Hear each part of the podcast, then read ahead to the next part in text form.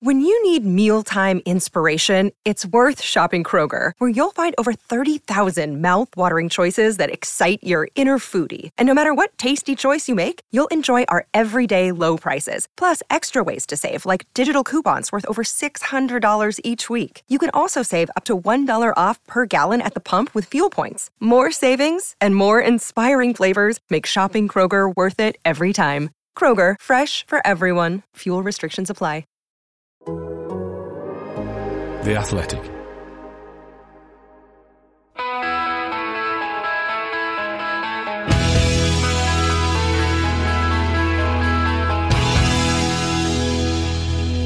Wow, what a day that was on Saturday for Manchester United. And listeners, I need to ask you, have you calmed down yet? Pogba, Fernandes, Bruno!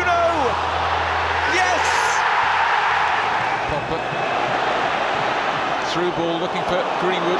Greenwood gets away from Strauch. Greenwood's in here. Greenwood! Fabulous! Oh, what a goal! Bruno Fernandes! Oh! Amazing strike! Greenwood helps it on to Pogba. Striding forward, Pogba. Nice ball in. Fred! What a day this is!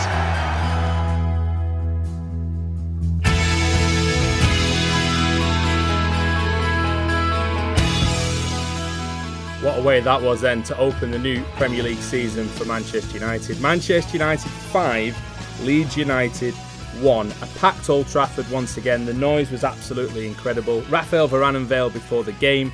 Bruno Fernandes scores his first Manchester United Premier League hat-trick. Paul Pogba becomes the first in Manchester United player in Premier League history to get four assists in a single game. Jadon Sancho was given a debut. Even Fred scored, in the words of Ole Gunnar Solskjaer. What a day that was. And what a podcast we should be set for, reacting to that statement result, really, for Manchester United on the opening weekend. So I should say, welcome. This is Talk of the Devils, the Athletics podcast dedicated to Manchester United. I'm your host, Ian Irving. And of course, we need to introduce to you as well our supporting cast today. So the Athletics' Carl Anker is with us once again. Hello, Carl. Hello, mate. How are you getting on?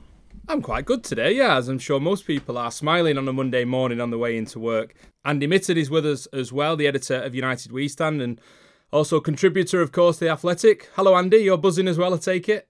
Yeah, brilliant start to the season. I think every Manchester United fan will will feel the same. That that result has set the mood, and it's a very good mood. So I'm sure we're going to talk about it. Yeah, we certainly will. And actually, it was only supposed to be Andy and Carl on this podcast, but we also have a very, very special guest joining us too. Uh, Nostradamus is actually with us. Laurie Whitwell, or Mystic Meg, however we want to t- term you, Laurie. Unbelievable prediction. Septic Peg, you were calling me off off uh, recording, Ian. Um, I was, actually. Yeah. uh, yeah. I didn't know if people would get the reference, though, Laurie. I got it, so let's let's go with it. I enjoyed okay. it, a bit of Brian Connolly back in the day. Um, yeah, no, listen, I, I thought I had to come on. Uh, you don't get many right, do you? So let's have a little humble brag. Although when I would listen back to the podcast, I was like, how strong did I go with that prediction? It wasn't quite as strong as I thought uh, in my mind, but no, I, I, the kind of sense and the mood, that's what I was feeling ahead of the game anyway. Laurie, don't undo it before people have even heard it. Let, let's take a listen to it.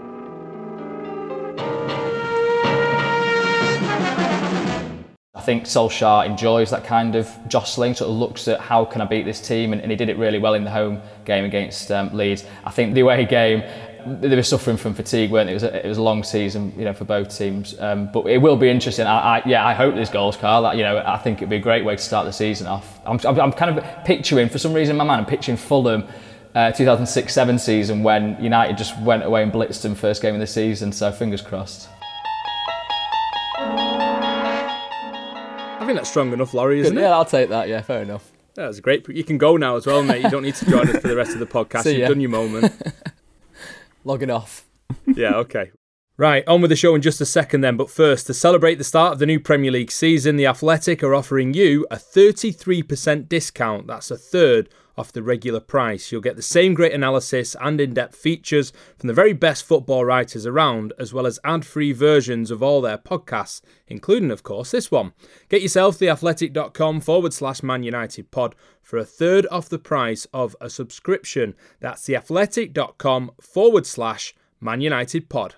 Oh, I can't believe it. I can't believe it. Football, bloody hell. Right. I, I don't really know where to start, to be honest. I think I've said this every single podcast so far, but there's something about scoring five goals on the opening day against Leeds in front of a capacity crowd at Old Trafford once again that makes it even more difficult than usual. Um, let's do Bruno Fernandes, because he just seemed to save his very, very best performance for United for when fans were back inside Old Trafford, Carl. He was absolutely unbelievable, wasn't he? I very much enjoyed his social media post where he said he was waiting for f- crowds to come back and then he'd get his hat-trick. Um, he was fantastic on Saturday. It was very much a repeat of what happened at Old Trafford in the six two victory over, over Leeds United. So, we've spoken before, Leeds play this man-marking system. So, th- if you beat your man and drag around, drag the Leeds player into space, you tend to profit. Uh, so, in the, on Saturday, it was Robin Koch on Fernandes, and Fernandes just gave him a terrible day.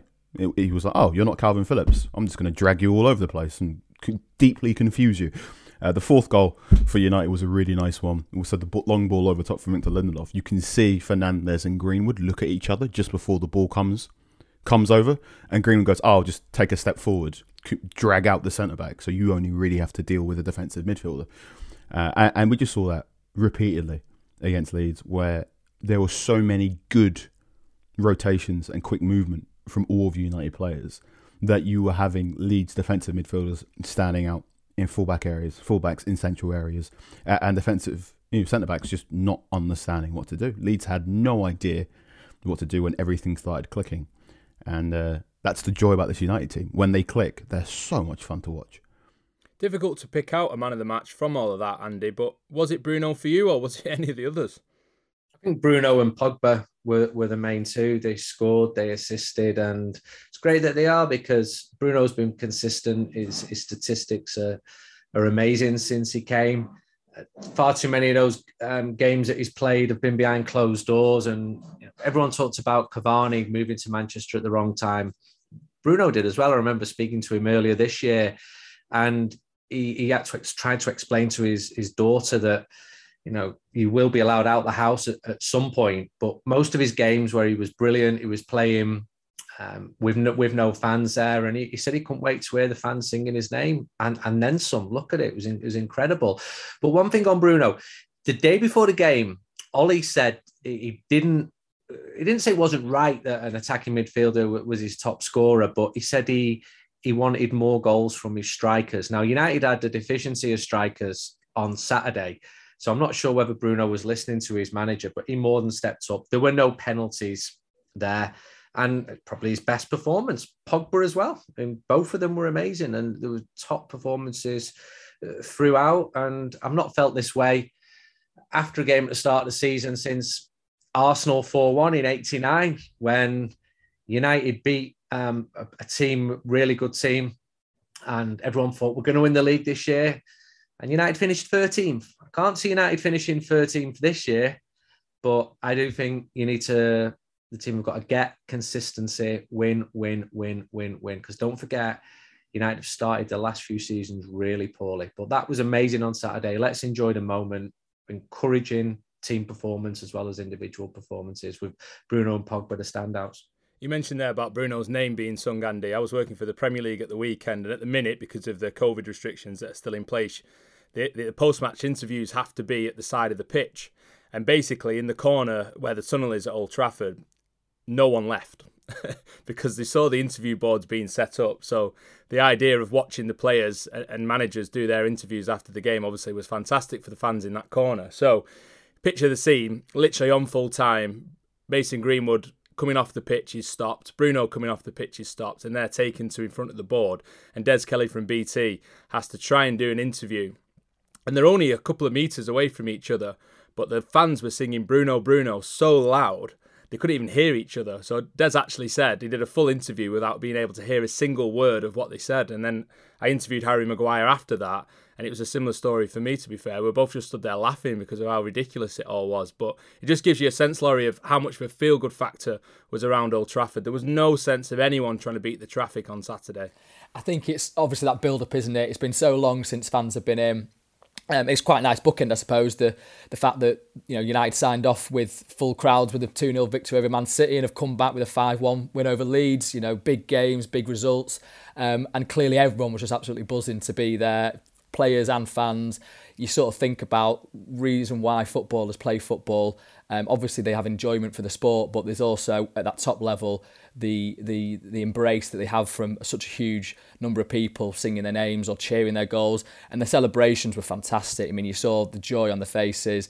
Greenwood, when he scored, the point to the stands and, and just sort of slide on his knees, just absolute um, ecstasy, really. Uh, and I think it was...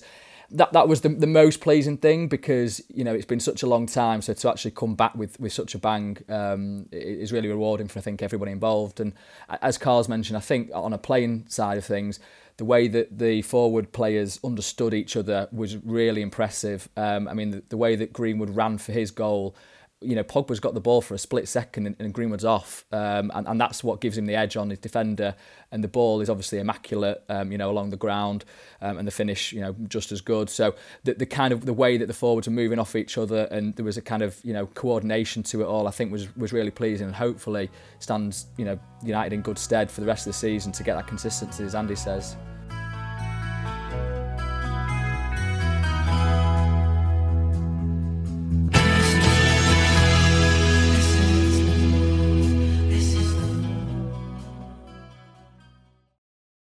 Looking for an assist with your credit card but can't get a hold of anyone? Luckily, with twenty-four seven U S-based live customer service from Discover, everyone has the option to talk to a real person anytime, day or night. Yep, you heard that right. You can talk to a real human in customer service at any time. Sounds like a real game changer if you ask us. Make the right call and get the service you deserve with Discover. Limitations apply. See terms at discover dot com slash credit card. This episode is brought to you by Michelob Ultra, the official beer sponsor of the N B A. Want to get closer to the game than ever before?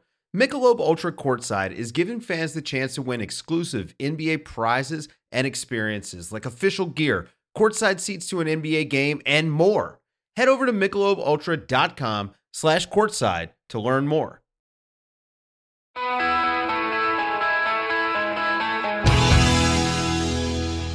Yeah, Mason Greenwood was a real feature of that game, not so much in the way as his movement with the ball and, and obviously his goal, which was probably the most important goal in the game.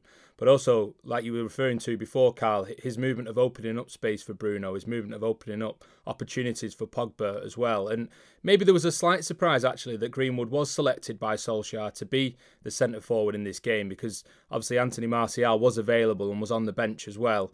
Obviously, Edinson Cavani's only just back in the country, so he's not an option. Marcus Rashford's not an option. But Greenwood has a, a real opportunity to now sort of make this position his own, doesn't he, Carl?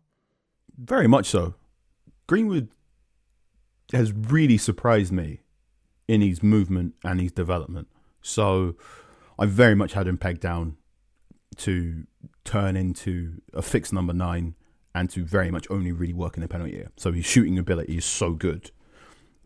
If, you know, if most, I could see a number of football clubs getting a talent like Mason Greenwood and going, you know what, just work around the penalty area. Don't work about, don't worry about, you know, tracking back. Don't worry about dropping deep. Stay fixed. Shoot on sight. Big splash bosh. That Leeds performance, when you look at his goal and how far wide he has gone to get that goal, and the the way he's finished that, that low shooting profile into the far post, and it's gone in, that that is a testament to how Ole has coached him and how he wants him to learn everything from centre, not just centre forward play, but just general attacking play. So in the press conference afterwards, I went to him, you know, I went to Solskjaer, I said, Greenwood's doing a lot of stuff. Uh, when you've got a guy like that who you, you probably want to turn into a number nine, when do you decide, okay, now I'll teach you this bit, okay, now I'll teach you this bit? And then in true Solskjaer style, he nutmegged me and go and went, who said I want to make him a striker? Uh, I got very confused. Uh, and then he told me about how, you know, Greenwood's shown really good prowess in the middle, he's played really well on the right-hand side, and you look at his goal on the left. Uh, and then, you know, Solskjaer gives me a follow-up question, which he doesn't always do. And I said, well, is, is the is the goal to one day make him a striker, or is it just to have him play all over the place? And then Solskjaer said, well, he, he's got forwards. He hasn't got strikers. He says Cavani's the only player he wants to be a striker. Uh, and then he brought up Carlos Tevez, Wayne Rooney and Cristiano Ronaldo as a possible front three. And he said good players can always play together. So I think that has been interesting. The fact that he seems to want to create almost a positionless front three of players like Mason Greenwood, of players like Anthony Martial, of players like Mason Greenwood. And when you factor that in, getting in someone like Jadon Sancho and getting someone in like Donny van de Beek really makes sense. That, you know, eventually Man United are going to play with four very young, rapid players all running over the pitch, just absolutely confusing centre-backs. So, uh, yeah, when United are going to click, it's going to be very frightening. I had this very fun thing where I was looking at the Southampton game on the weekend uh, and going, well, you know, Southampton play this formation, that means United will probably get them in wide areas. But if they clog the middle, then United will just attack that way. And if they do this one, then United can just do this one. And that's really fun. Now, United have got a way to hurt teams in a way they didn't have two or three seasons ago. They can get at you in three or four ways. I'm really liking Luke Shaw now as well. I don't know what's happened to him, but he is simultaneously looking like he's in cruise control and also looking like he's, and also still putting in eight out of tens. He's playing football now like he's whistling. With Luke at the minute, there's like this thing where he sort of like looks like he's lost the ball to the opposition player and he just sort of like sticks his arm in the way or his, his leg in the way or his body in the way. There's a real sense of control, Andy, about everything he seems to be doing, Luke Shaw, at the minute. Confidence. He's a player on top of his game, and there's been times in a very difficult time at Manchester United, be it injury or not having the, the trust of his manager or the full trust, when that's not been the case. And you've seen him, as Carl says, he's going forward. It's brilliant. I mean, he, he was clean through um, on goal a couple of times, and you can just see him reacting. Um, I know he, his, his family go to all of the, of the matches. They become good friends with some of the other families. So not just about the individual. This is someone very happy in their life, uh, professionally, personally. People said about Alex Telles pushing him on, maybe, but we don't know whether that's a five percent factor or a, or a forty percent factor. I think the main thing is um, he is playing to his full potential.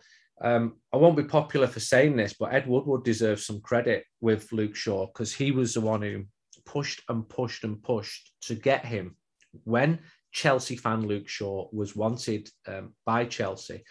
There's been several times where past United managers have wanted to move, move the player on, and Ed Woodward has basically put the foot down on the advice of the, the football people at, at the club, and he's been vindicated. And you, you're seeing a confident player, same with Greenwood. You're right to mention the Stretford End. We should mention the Red Army. They were the people who stayed behind.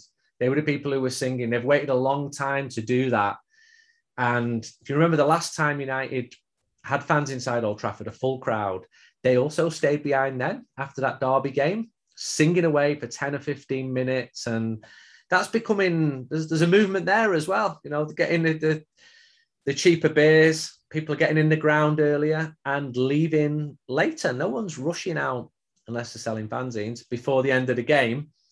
And all of these little contributory factors just build into this pot of goodness, which can result in what we saw on Saturday. Just hope United don't lose at the weekend now, because we'll look a bit foolish. But Shaw is one of several players, absolutely confident.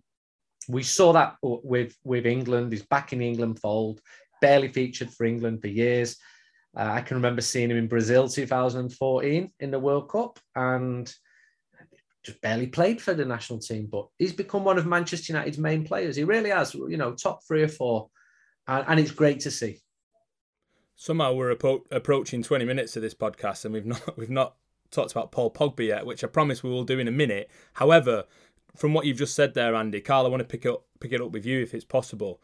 Um, how much did unveiling Raphaël Varane as a surprise right before kickoff to a full Old Trafford set the tone for Saturday? Because I have to say, I know that you've not been to Old Trafford full like that before because of obviously the situation with COVID and so on, but that was a real moment. I, I, I'm struggling to sort of have a comparison to the to the cheer and ovation that Varane got as he walked out of the tunnel at Old Trafford. My ears were ringing, the, the hairs were, were standing up. It was that sort of moment, Carl, wasn't it? was fantastic. You think about how last week we were all going, oh, where is he? What's he going to do? And I quite cynically said they might do something to, to chime in with the New York Stock Exchange. Uh, and uh, no, no. No sod- trestle tables in sight sod- either. Sod all that. No cynicism. No worrying about uh, potential investors or whatnot. That was a moment for um, football fans, for the legacy fans, shall we say. And uh, I really, really enjoyed that tiny moment where Varane came over and hugged Rio Ferdinand. And you went, ah, here we go. This is what's going to be the plan. This is quite exciting. Uh, as we're recording this, the tweet has now gone out about Varane in, in, in the United shirt and, and doing his sort of chest pumping and whatnot. And um, yeah, I'm very excited to see how he's going to fit into that team. I'm very excited to see. Um, I'm sure there's going to be plenty of photos with him having a nice chin wag with Paul Pogba and Bruno Fernandes as well. So the serious business is about to start. Yeah, I, I managed to speak to Rio Ferdinand at half-time because he was in and around the broadcast areas where we are. And even he was sort of like buzzing about Varane as well. He was sort of like saying how amazing all these things that he's worn and how good he looked in his suit as well. He was the only man challenging you, Carl, I think, with Rio as well for the, the sharpest dressed inside Old Trafford. If anyone didn't see Carl's post over the weekend, I saw him there. A very, very sharp blue suit, Carl. I think it's only right that we should doff our cap to that. First game of the season. Absolutely. Why not? Right, let's do it then, Laurie. Paul Pogba, blimey. Yeah, I mean, he showed everything that we hope he can. And um, he... he I mean, when he first missed that chance as well, I sort of thought, mm, is this going to be one of those times where he tries too many things, it doesn't quite work? So actually, the way he performed after that deserves even more credit, really, because, you know, it could have been a bit of a, a head drop moment, um, you know, such a such a good chance. But the, the, the sort of variety of his passes, the thought processes um, that were going on. I mean, the, the, the fifth goal for Fred, he, he makes a lovely run to the, to the wing where you're sort of thinking... Again, when that first started, it's not really clear exactly how that, that's going to shake down, that move, and he makes it happen. And then he, and then he's got the coolness to to pick out the pass. Um, I mean, I thought, yeah, he was he was fantastic, and it, it sort of reflects, I suppose, a little bit of the noise that we're hearing about him just being pretty happy. I, listen, no one's saying he's going to sign a new contract anytime, you know, particularly soon, but it's not a case where he is. You know, we're not seeing a Harry Kane situation where he wants out of the club and it's a bit of a grey area and there's a bit of a, a shadow there. He is happy in Manchester. He's happy playing for Manchester United. And I think that was the fullest expression of it. And I also thought, you know, going back to the Euros, and this is a similar thought I had with Bruno Fernandes, you know, both their tournaments ended in disappointment with, you know, the games that they had, um, not, not personally, but for their teams. And I kind of felt that both of those guys, you know, clearly wanted to come back and show, you know, their truest selves um, for Manchester United. And I think Paul Pogba really did do that. And, you know, when he's playing like that, he's a wonderful talent. He brings a smile on your face. Um, and, you know, leaning over to, to catch Fred on his shoulders was a nice touch as well to sort of celebrate that goal. Andy, you were nodding there. Do you think that's a sign, that performance and the joy in that performance, that he, he, he may stay? I've said throughout the, the season, uh, throughout the year, he would be amenable to signing a new contract.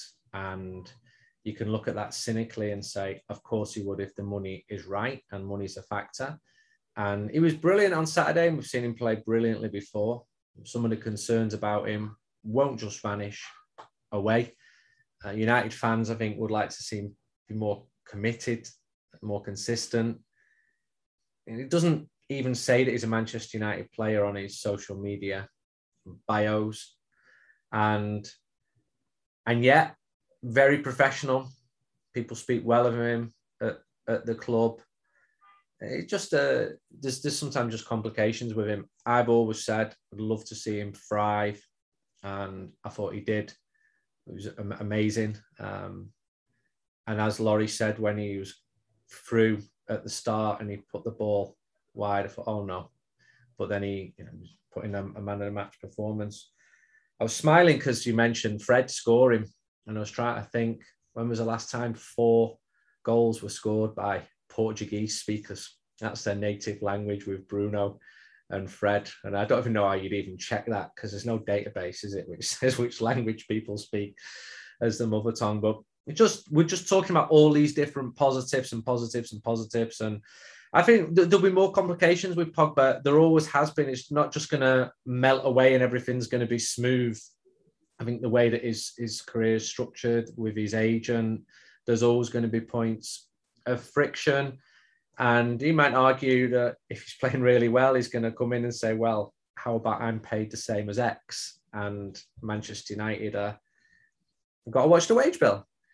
What might work in United's favour is that two of the places Paul Pogba most wanted to go to before he came to Old Trafford, Barcelona and Real Madrid, they're in absolutely no position to sign him. So it leaves his number of suitors to a very, very small pool of maybe P S G, who've basically signed four hundred sixty-two players and maybe can't can't sign anymore. So I'm pretty optimistic, and I always have been about Pogba and a compatriot coming in, in, in Varane. Um, I'm told that they, they get on well. The, sign, the way that that was unveiled was brilliant and a proper throwback.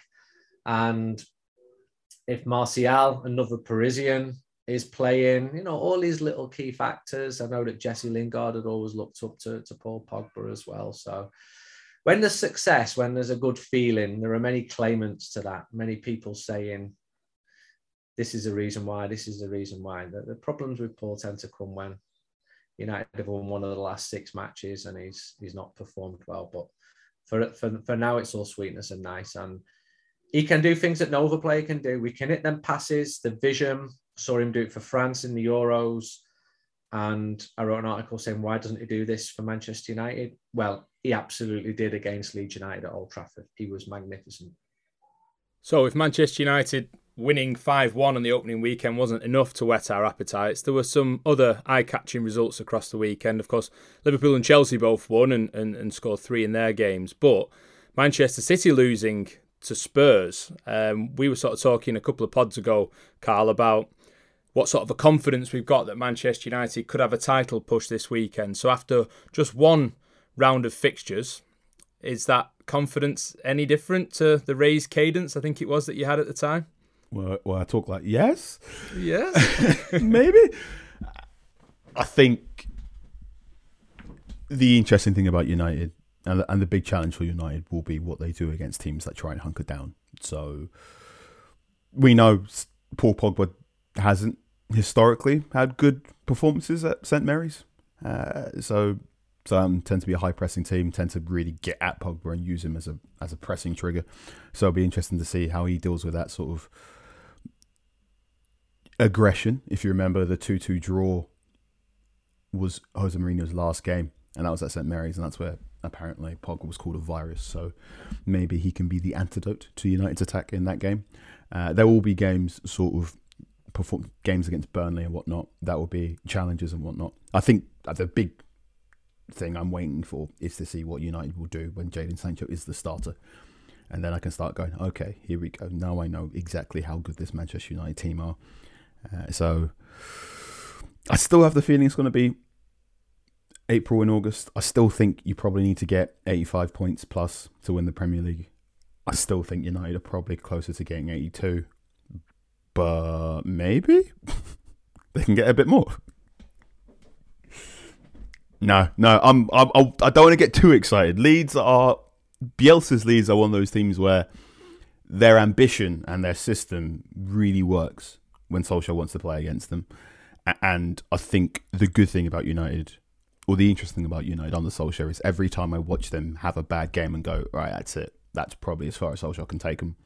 Something tends to arise that makes you go, oh, hang on, this will give, this could change things up a little bit. And the big one now will be Sancho and, and eventually Varane, and what Varane does in terms of communication, especially with someone like Wan-Bissaka. If they, if you can, you can sort out that problem with the crosses directed to the back stick as well, then I can start going maybe more than quarterfinals in the Champions League, maybe a bit further, maybe more than eighty-two points, maybe eighty-six, and then we can really start saying ridiculous things on this podcast. Yeah, I think you're wise to leave it for the minute, Carl, considering we've only had ninety minutes of the season. So. Yep.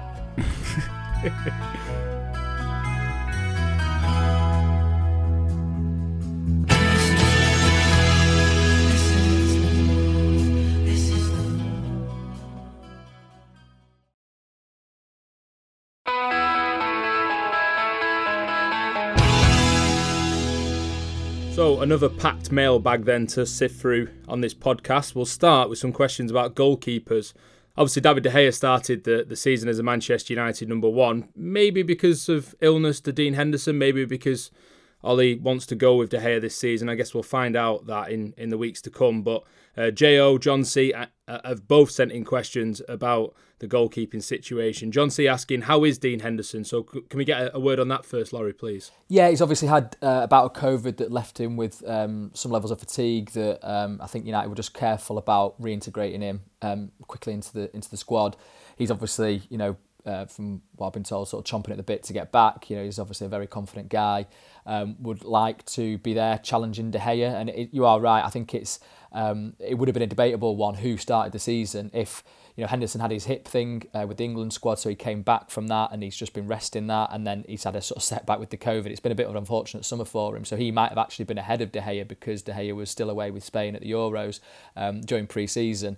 Um, so it'd be interesting to see. I think he'll be back soon, Henderson, into training, um, and then from there, just getting back to full fitness. But yeah, clearly David De Gea's got possession of the gloves after a performance like that. I know it wasn't exactly a goalkeeping masterclass necessary, but, you know, a few good saves.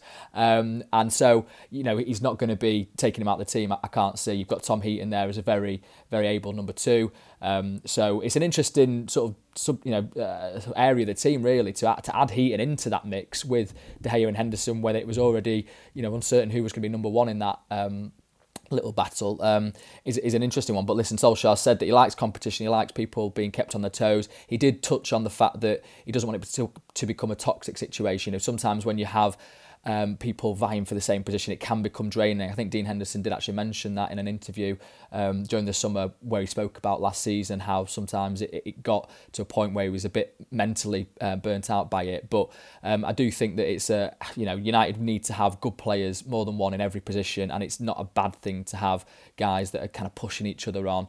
Um, David De Gea has needed that, I think, in the past.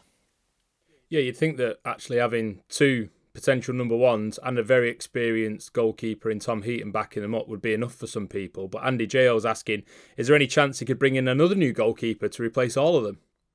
I think that would be improbable at the moment, given um, one, Dean Henderson's got a lot of unfinished business at Old Trafford. Two, the size of David De Gea's contract. Uh, three, Tom Heaton Uh, looked really good pre-season. I wouldn't expect him to play much this year, but he's, you know, he's a really good um, pro.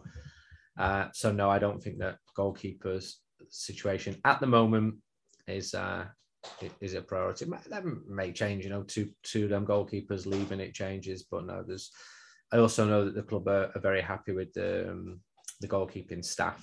Um, we've got Richard, um, Alan Fettis, and th- there's definitely a feeling that Dean Henderson's return has been good for pushing David De Gea. So as Laurie says, more than one player for each position, but if you can create a positive energy and competition between these two pros who do respect each other, where they might end up getting thirty games a season each, or one of them might become, I won't say undisputed number one, I can't see that that that happening, uh, but but some some good can come from that. Unconventional as it seems, because, you know, the great United teams have tended to have one goalkeeper who plays almost all of the matches. Get to another question then. This one on set pieces. It's Andy M. I'm presuming it's not you, Andy, is it? I don't take them, mate. I wish I did.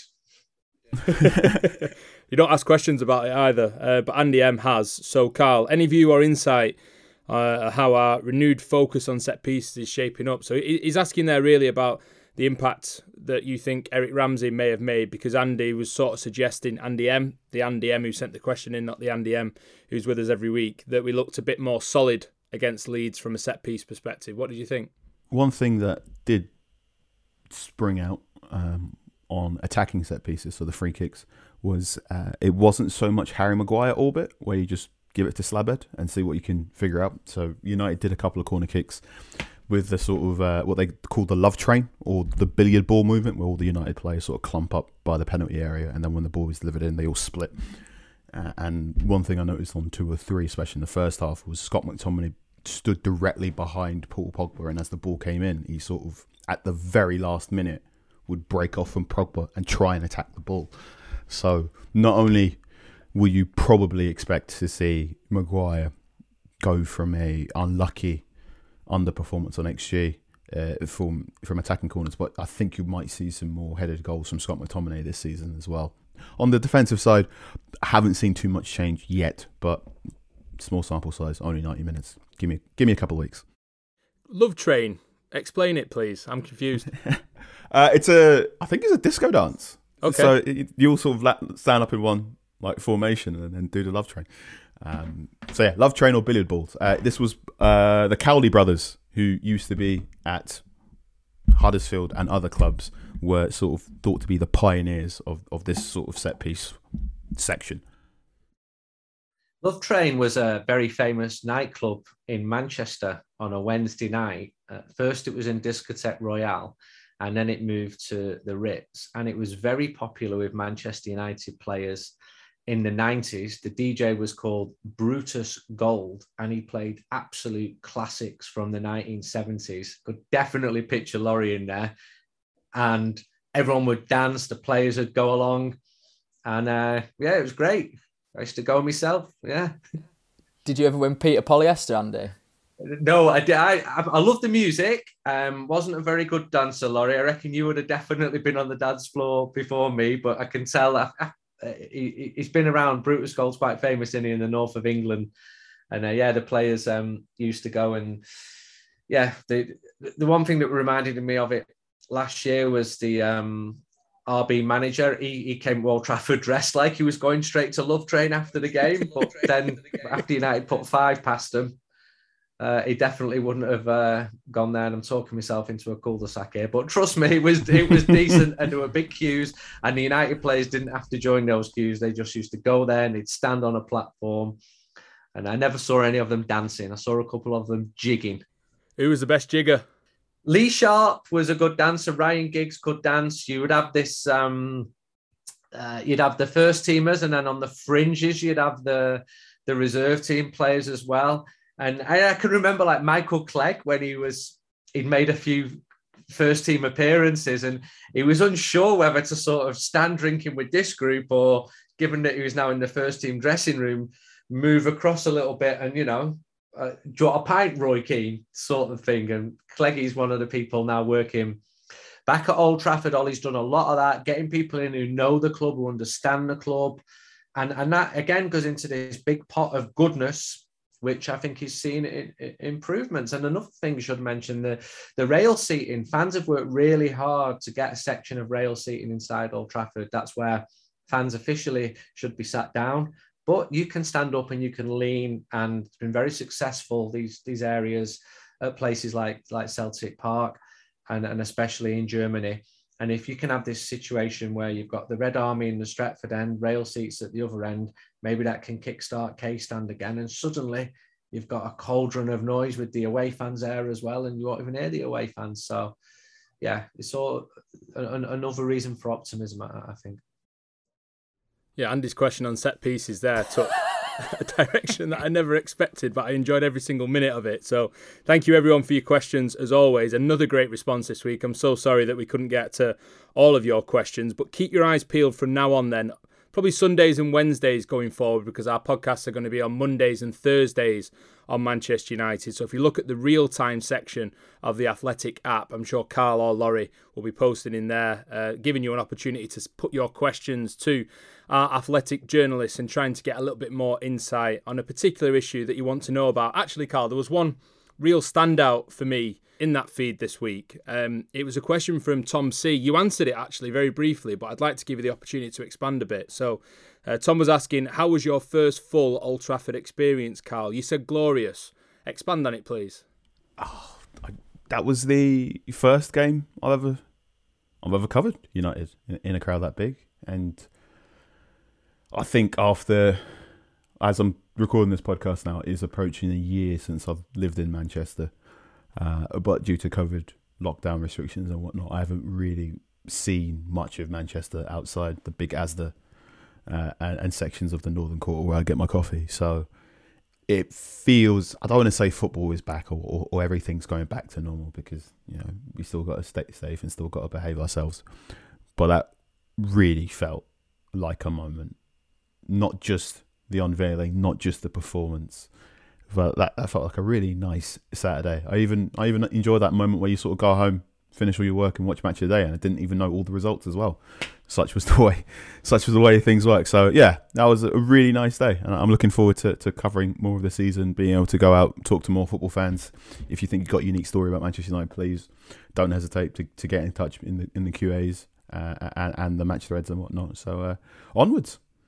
Yeah, I thought it was a real day, that, at Old Trafford on Saturday. It was probably one of my most favourite days ever, actually, covering Manchester United. The sense of everyone getting back together at Old Trafford to watch the football, and like we went through at the top, the Varane signing, five goals against Leeds, even the banter between fans inside the stadium at times as well. It was great to have that back, boos and cheers and everything in between. I, I want to give a shout out as well, actually, uh, to Tamme from the Manchester United Supporters Club in Delhi, uh, in India, because he sent me a picture over the weekend of, of the fans group back together in Delhi to watch the match for the first time in months. Obviously, not just at Old Trafford, where fans were gathering to, to watch Manchester United once again, but a lot of people in every corner of the globe having the chance to get back together to watch the football again, uh, which is something I think we should all celebrate as well. So thank you, Tamme, for pointing that out. And wherever you were in the world watching Manchester United at the weekend, I hope you enjoyed it as much as Carl did inside Old Trafford, because I'm sure that's a moment, Carl, that you'll you'll never forget. I had a small moment uh, during Paul Pogba's almost goal where I, I genuinely thought it was in. And I uh, I did celebrate that a little bit more like a fan rather than a journalist. And I got sort of elbowed by Phil Hagan. I saw you do that. I went, sorry, sorry. Let me calm down. You have to sit on your hands in future then. Yep, yep. Okay, brilliant. Carl, thank you so much for being with us. As always, thank you to Andy as well. And Laurie, it was really kind of you to come on and boast about your prediction as well, mate. So thank you very much for that. Just got to got to be done, hasn't it, sometimes, Ian? One, once in a blue moon. Probably shouldn't say blue moon, should I? But no, you're banned now. Come on. Okay, guys, thank you very much for being with us, and thank you for listening at home as well. Don't forget, you can celebrate the start of the new Premier League season with a thirty-three percent discount to an Athletic subscription. You get access to the best sports writing around and ad-free versions of all the Athletic podcasts, one of which, of course, you're listening to right about now. So go to theathletic.com forward slash Man United pod to take advantage of this special offer. That's theathletic.com forward slash Man United pod. Right, well, I hope this podcast, like Ollie and the boys' performance on Saturday, has helped to brighten the start of your week. We'll be back in just three days' time for the next pod to preview Southampton. Take care. See you then.